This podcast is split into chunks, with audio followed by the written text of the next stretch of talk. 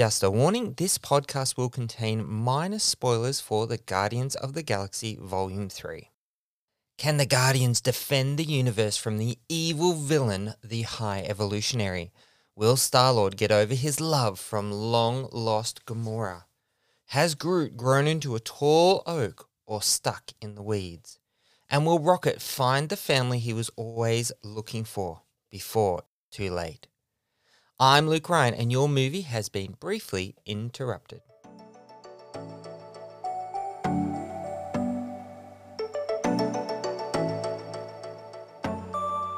Still reeling from the loss of Gamora, Peter Quill must rally his team to defend the universe and protect one of their own. If the mission is not completely successful, it could possibly lead to the end of the Guardians as we know them. I'm gonna tell you something. I'm Star-Lord. I formed the Guardians, met a girl, fell in love.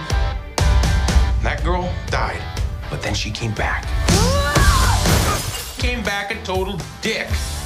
Oh, please. He left out some important information, but that is the gist of it.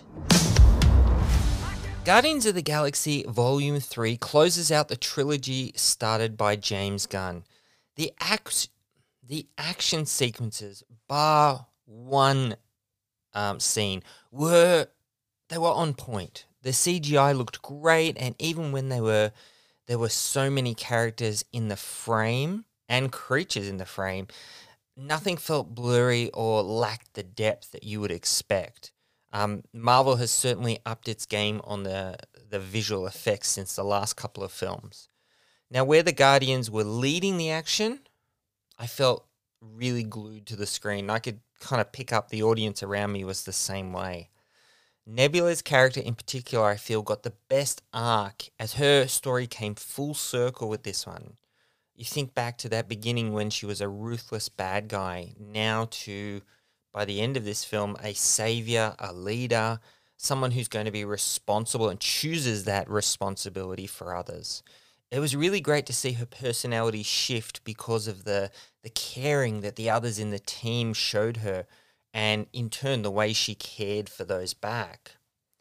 I felt Star-Lord also had some really powerful moments of emotion in this film.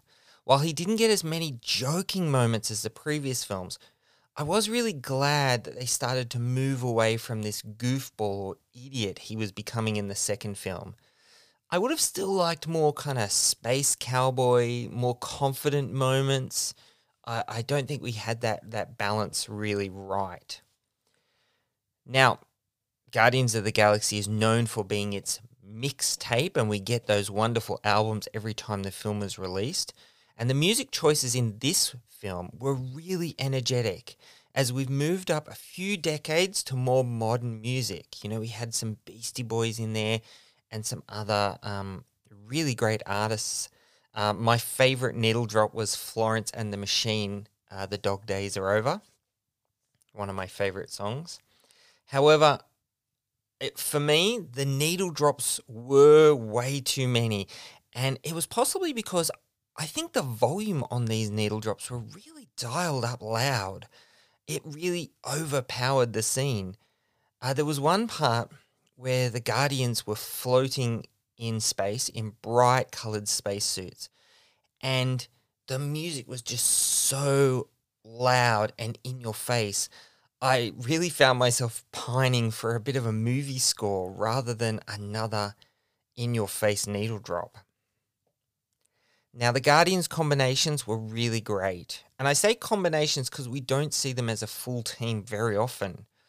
While individually, certain characters shone more than others, uh, several times in the film, the Guardians worked in, in combination with great success and enjoyment. Whether it was um, Star-Lord and Groot dominating the enemy, jumping out of spaceships, Nebula and Star-Lord had a good moment working in combination. Even Cosmo and Kraglin uh, were getting their moments to shine as a, a duo. It was clear in the way the team worked that they'd been on many missions and had developed a familiarity with each other and the way they work. It was really great. Rocket's storyline in particular, which was the center of this film, was so emotional. It was the driving point for the other characters and the events that occurred. This film really made you care for Rocket in a way I didn't think possible based off who he was in the second film. His tragic origin story was at times really gut-wrenching. Those scenes in particular of Rocket when he um, was beauti- brutally mutilated were both tragic and horrifying. I, I've never gone from the emotions of anger and sadness so quickly in a film. I feel like this was due to the heavy-handedness that James Gunn uh, placed on these scenes. Uh, firstly, this film really needs a content warning to prepare you for those scenes. Uh, I knew nothing about the Guardians as a team, their adventures, so I went in blind to the origins of Rocket.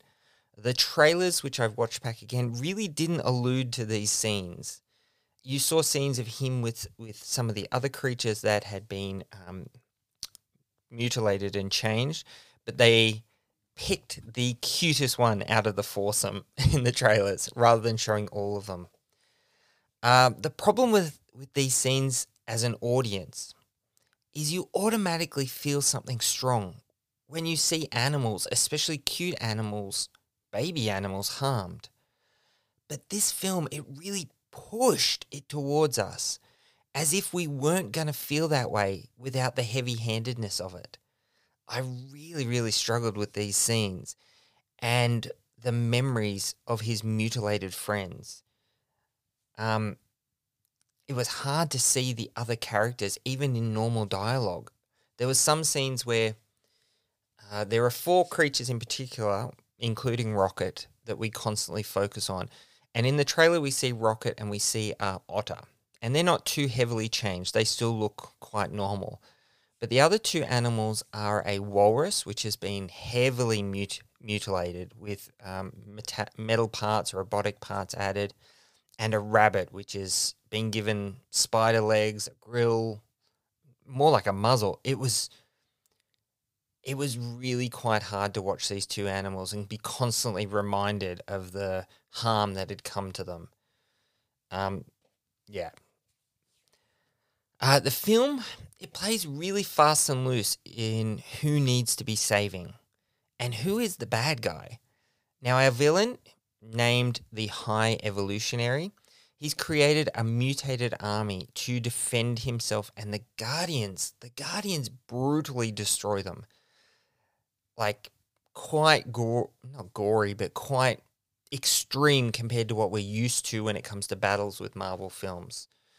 And we're supposed to believe that these animals that have been mutilated in the same way Rocket was are not the same as Rocket. They're, they're still victims of the High Evolutionary's experiments, but the the movie kind of doubles down on this idea that, oh, they've been pushed too far, so they're the bad guys, they're evil. It's the same thing that they do with the High Evolutionary, is that it doubles down on, well, why are we fighting this guy? Because he's the bad guy. He's doing even more bad things. It's a really weak moment, and the whole film is about saving these animals. We even have a scene later on where Rocket pauses everything, risks everyone's life to save the animals, but not the animals that have already been modified and mutilated, just like him. It was weird. Uh, Drax and Mantis are the characters, I feel, who got the worst treatment of the film.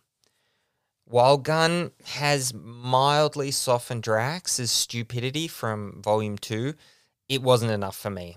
Um, several times he made choices that screw the team, like megally screw the team. Um, and with Mantis calling him on it and labeling him stupid for his choices, but two seconds later, she takes it back. She touches him and uses her powers to make him forget. I found that really frustrating because why do you have this idiot around you? Like, it's been a long time since we've seen Drax actually be the destroyer rather than the the fool. Um, I was really hoping for more of that destroyer, more of that heroic um, strength that we saw in the first film and not more of the dummy from the second. Groot is also another character who's really underused in this film. Uh, he just becomes the muscle. I guess they kind of gave up trying to get him back to where he was in the first film, which was the best. He was such an emotional and amazing character in that first film. They must have felt they couldn't get him back there. Overall for me, it was another miss in Marvel's failed attempts to continue the legacy since Endgame. I kind of compare it to Thor in some ways. You know, Thor Ragnarok was so fantastic, and so I felt Marvel gave Taika even more reign in Thor Love and Thunder. And it didn't work as a film. It was too much. In this Marvel film, I feel like they kind of gave Gunn more free reign. It didn't work as he channeled more from his time on Suicide Squad and less from his restrained original Guardians entry. But what did you think?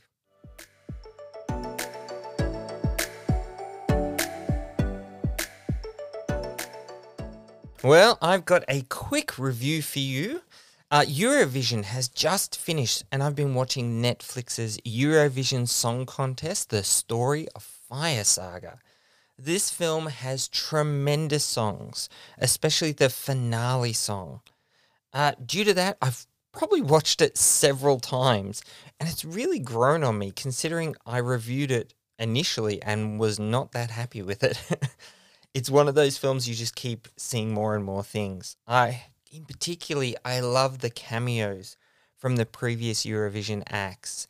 Um, and it's a real treat to spot them in amongst the films and during some of the song performances. The fact that they even got commentator Graham Norton to appear makes it a true companion to Eurovision. Uh, check it out in the show notes. You've been listening to Movie Interrupted, a Tum Drum podcast. Learn more about the show at instagram.com slash Tum Drum Media and see the other podcasts available now. I'm Luke Ryan and thanks for listening.